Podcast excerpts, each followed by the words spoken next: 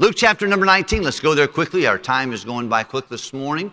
We're studying the book of Luke, and of course, uh, we've come now. Jesus is just seven days from going to the cross. He's going to go through a time where his disciples praise him, anticipating a time when he'll be persecuted by the world at large. It's not going to be pretty. He's come to Jerusalem now. He has made his way to Jericho. That's where Zacchaeus was healed.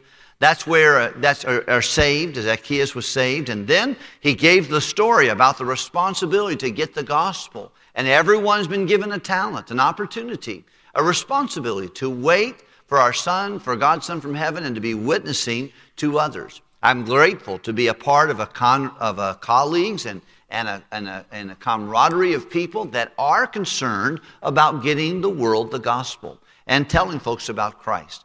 I uh, was witness, I was talking to a man the other day at a funeral, and he said to me, he goes, you know, he says, I want to tell you a couple things that blessed my heart. So one guy from your church one day bought me a Bible, put my name on it, and gave it to me and explained it to me. He goes, that's really impressive. No one's ever done that for me before. I thought, well, that's great. He says, the second thing I want to commend you for is that your buildings downtown in Hammond, they always look so nice. He said the sidewalk is nice. I used to walk down the streets when it didn't look so nice. Now it's everything looks not because you didn't own it, because because it was businesses and they weren't taking care of it. And you have made that downtown corridor really nice. As a matter of fact, I heard a politician tell me that just yesterday.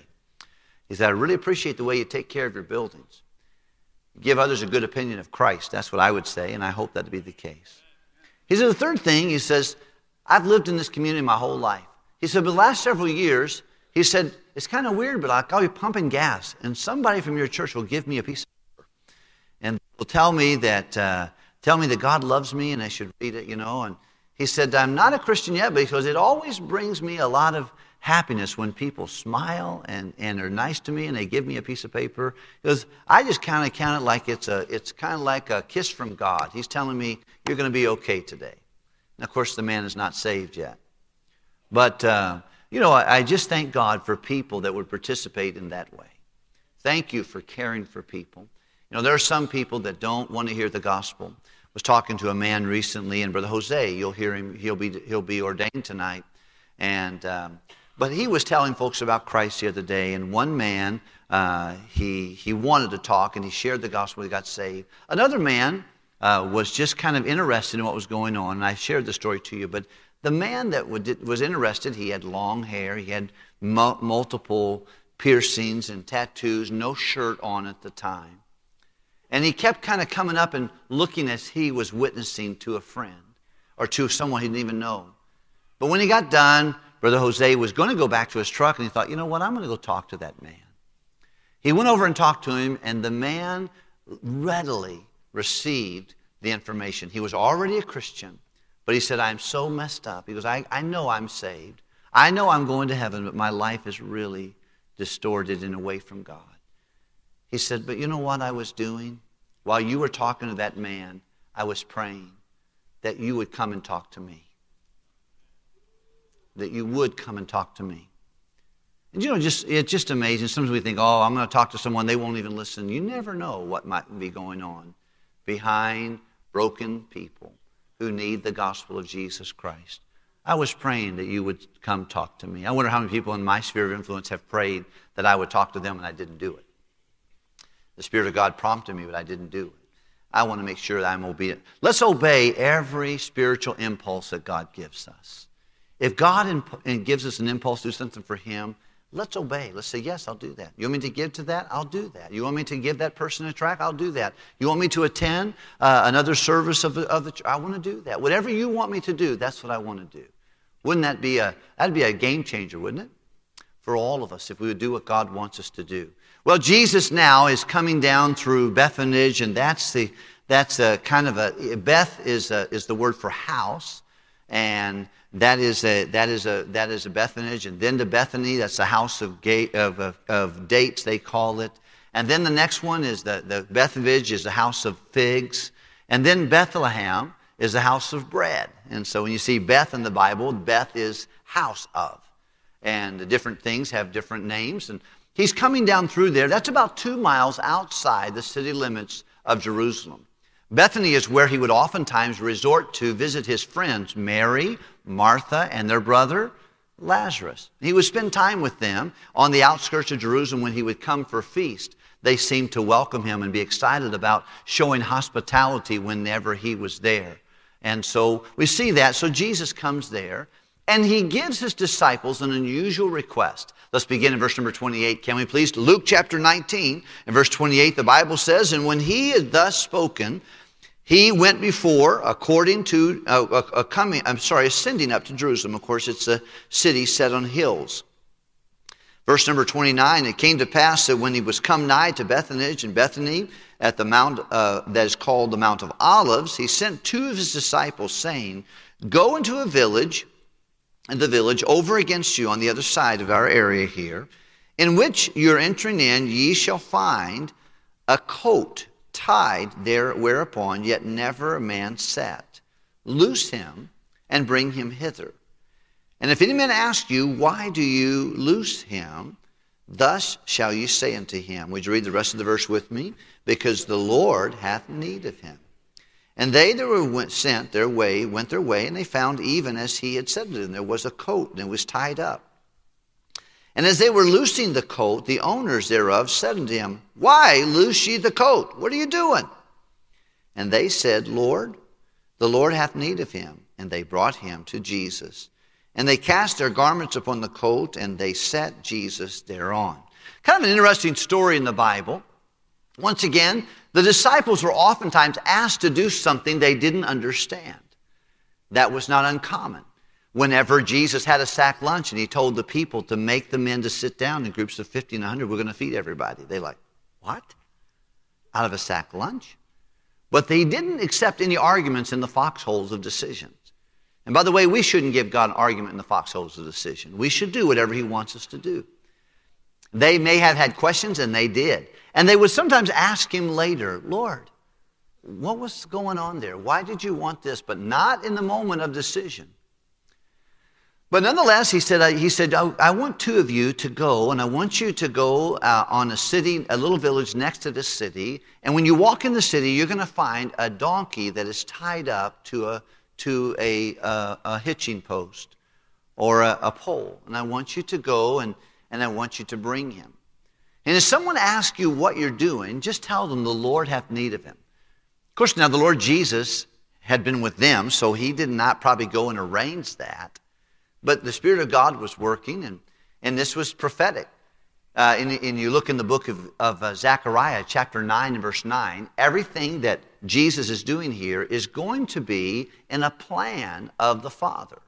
He'd already predicted this 400 years before this time. It was predicted that Jesus was going to ride on a brand new donkey that's never been ridden before through the city, and he would be lauded as the king. So Jesus did all those things which pleased the Father. And this was already orchestrated.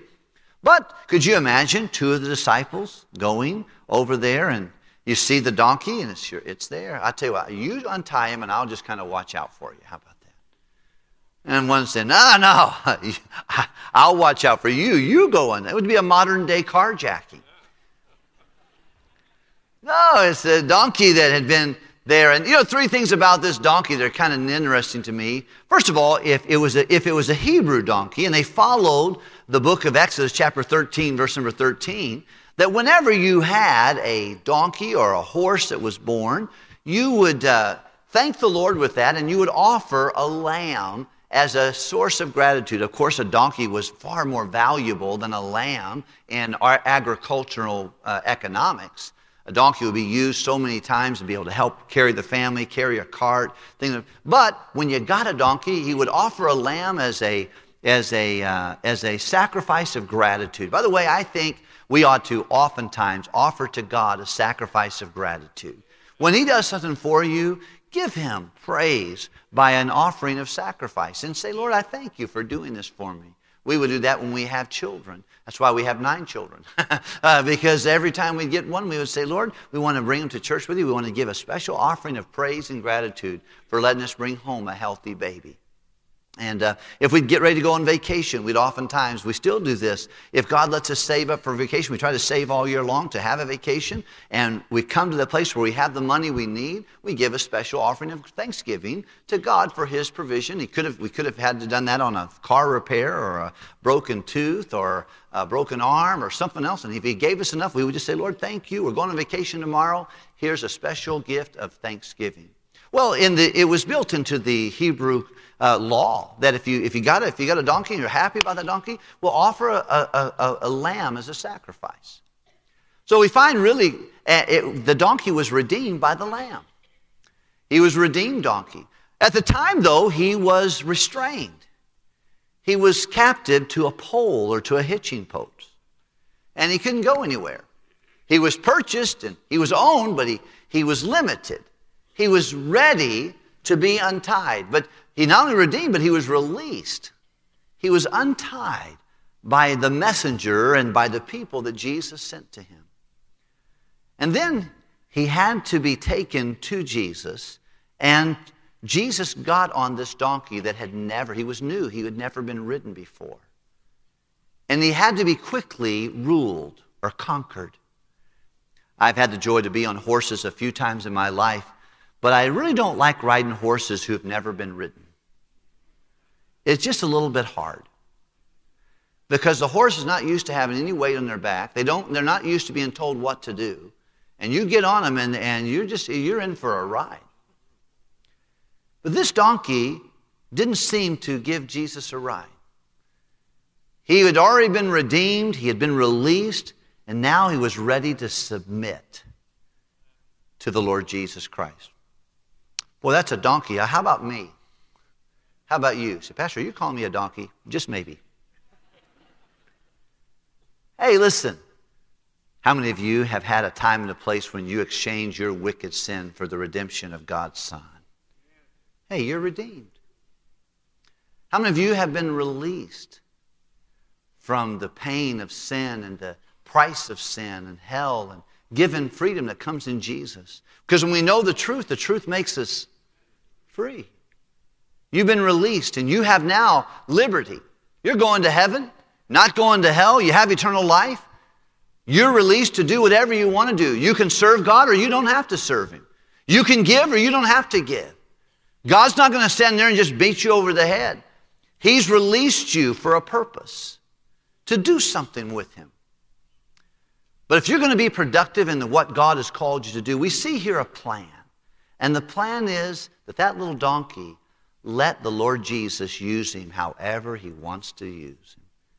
But he'll have to yield his will. He can't run around in circles.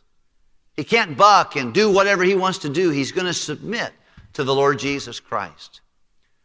Well, the Lord Jesus asked these disciples, Go get that donkey. And when they did, they brought him back. They had in their mind probably Zechariah 9 9 too.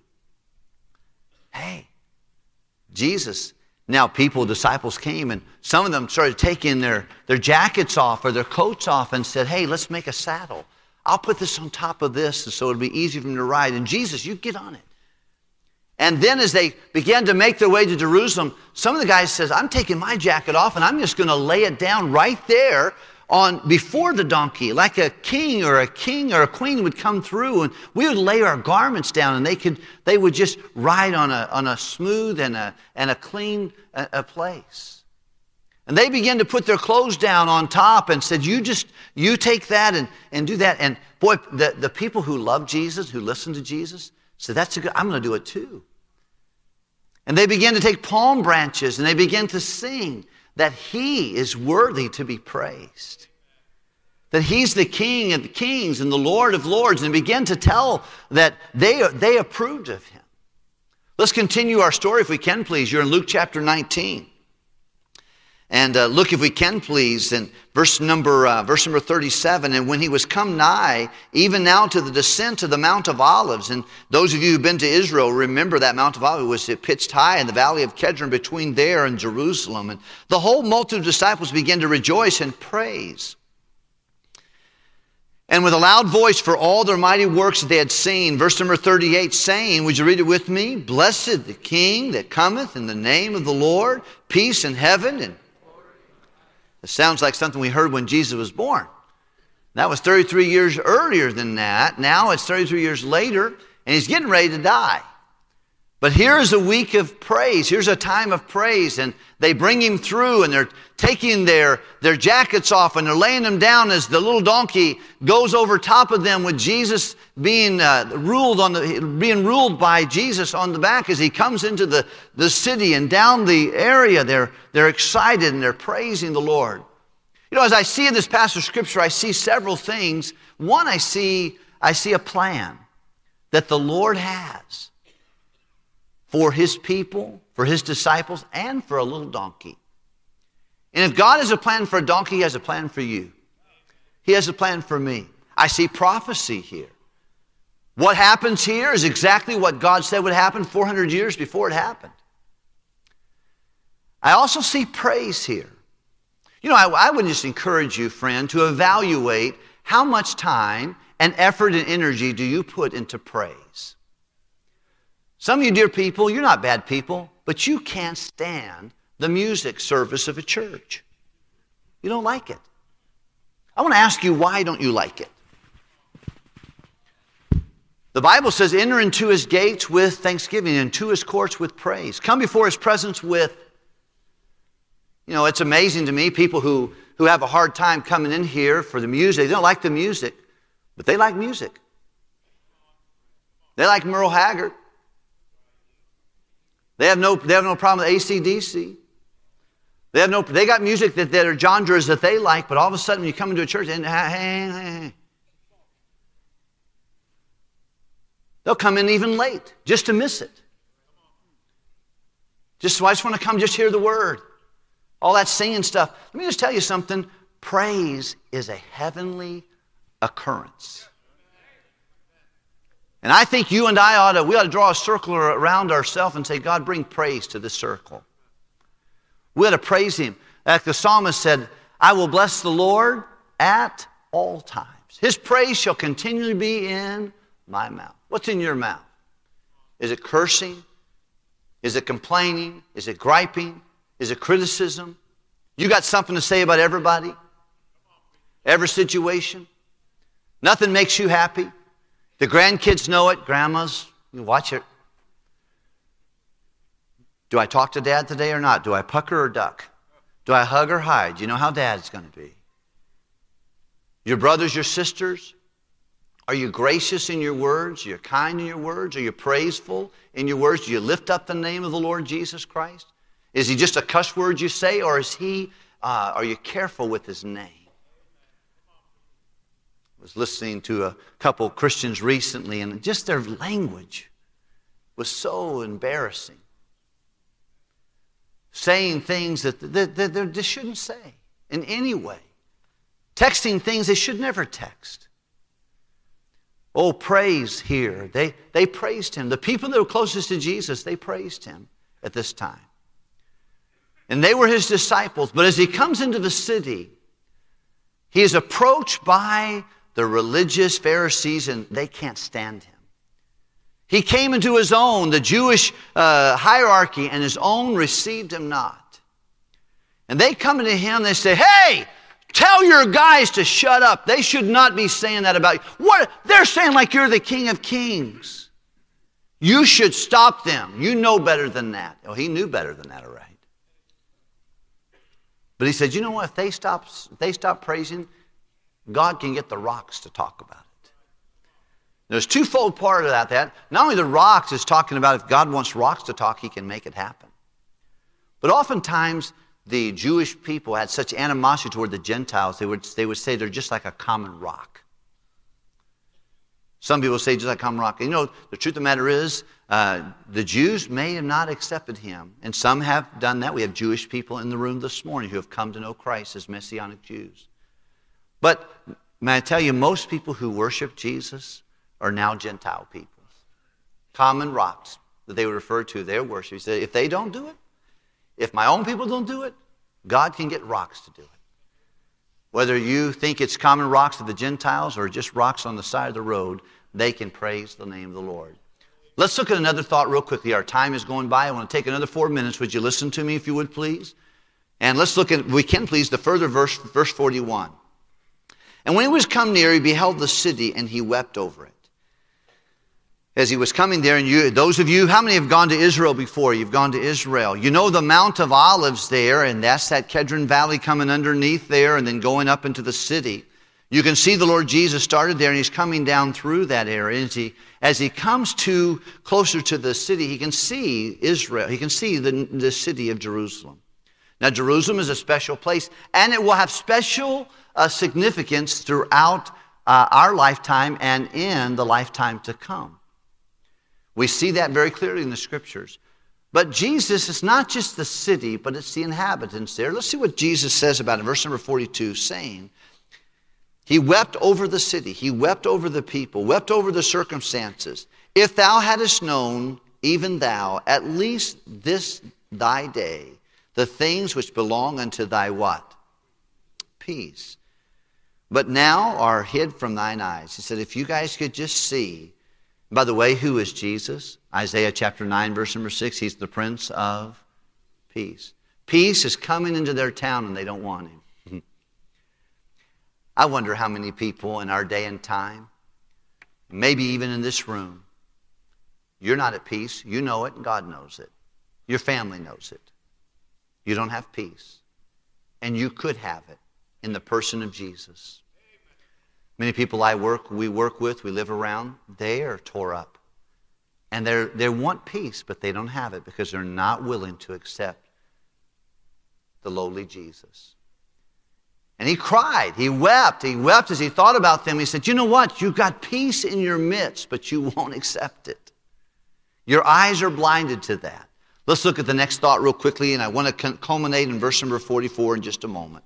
Verse 43, the Bible says, In the days shall come upon thee, and thine enemies shall cast a trench about thee, and compass thee around about, and keep thee in the every side. This is exactly what would happen in AD 70 when Rome would conquer Israel and they would dig trenches because it wasn't a city by a river like normal cities were. Its water sources are far off and they began to trench underneath it and they would conquer the city greatly in AD 70. Now look in Titus, verse 44. And shall lay by thee even with the ground and thy children within thee, and they shall not leave thee one stone upon another. He said, This, this whole town's going to be put down one rock, one, put one rock upon another rock, or another brick upon another brick. Because, I want you to read the rest of verse 44 with me. Because thou knewest not the time. He said, You didn't know what was happening, the time of God's visitation. If I, if I thought about this passage of scripture, one of the things that arrested my heart in preparation for this talk today, and this message and this preaching, was knowing what time it is, what God is doing in our individual lives. Some of you you need to be saved. You're not saved. You're not a bad person, maybe, uh, compared to other people, but you're a sinner and you need a Savior in Jesus Christ. And God is visiting you. Some of you, God is trying to deal with you about sin, about responsibility, about a calling He has for you, something He wants you to do. But I don't know about you, but I don't want to miss the visitation of God. Matter what, the Bible tells us to work hard for our, for our, uh, our boss and our coworkers because one day God's going to visit them. Ladies, how you take care of your house, how you submit to your husband, how you mother your children, how you conduct yourself with your Facebook and your social media and your, and your attitude. It has a very profound effect on how people will receive the gospel when God visits them. But he said, This is so, it broke the heart of Jesus because he knew what was going to happen to Jerusalem. He knows the future. But he also said, You know what? I'm disappointed because you don't get it. You missed the importance of your day of visitation. Now, I don't know how that sets with you, but can I just say to you, God is speaking today, and He'll be speaking to you. He wants to visit you. He wants to spend time with you. He wants to, to control. He wants to be uh, the ruler of our lives. And He'll visit us. But will we get the day of His day? I wonder how many people have missed. Sometimes when I'm teaching in college, I'll say to people, this right here. You've got to keep preparing. In sign language, this is P. Now I'll tell them listen, throughout your life, don't stop preparing. Don't stop being passionate. Keep on being prepared. Prepare yourself. Prepare yourself for your spouse. Prepare yourself for your, for your future work. Don't quit preparing. Study. Stay in school the rest of your life. Because there is an opportunity. This is O. There's an opportunity coming for each of us in our future. And God wants you to prepare and keep preparing because when opportunity comes, you want it to come at the right time. Here's what happens sometimes people prepare and then they get tired of preparing. They get tired of being faithful. They don't do the right thing the right way for the right reason. They, don't, they stop. But opportunity keeps coming, keeps coming. And their day of visitation, they miss it because they stop being faithful. They stop doing what God wants to do. They got weary in well doing. And they missed their day of visitation. And opportunity passed them by. Listen, God's speaking. Some of you, you need to be saved today. You're in the balcony, you're on the main floor, you're not sure if you died today, you go to heaven. Today, let today be the day of salvation. Some of us, we're just running around our life chasing our tail, trying to get stuff, trying to do what we want to do, and we're not doing what God wants us to do. Let's be faithful to say yes to the Lord, whatever He wants for us. If we're redeemed and we've been made free, then let us let Him rule our life, like that little donkey the same time, we ought to have a house of praise inside of our hearts. We ought to know the Prince of Peace.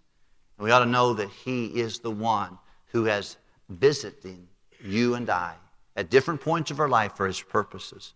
Let's be sensitive to Him. Let's pray together, can we?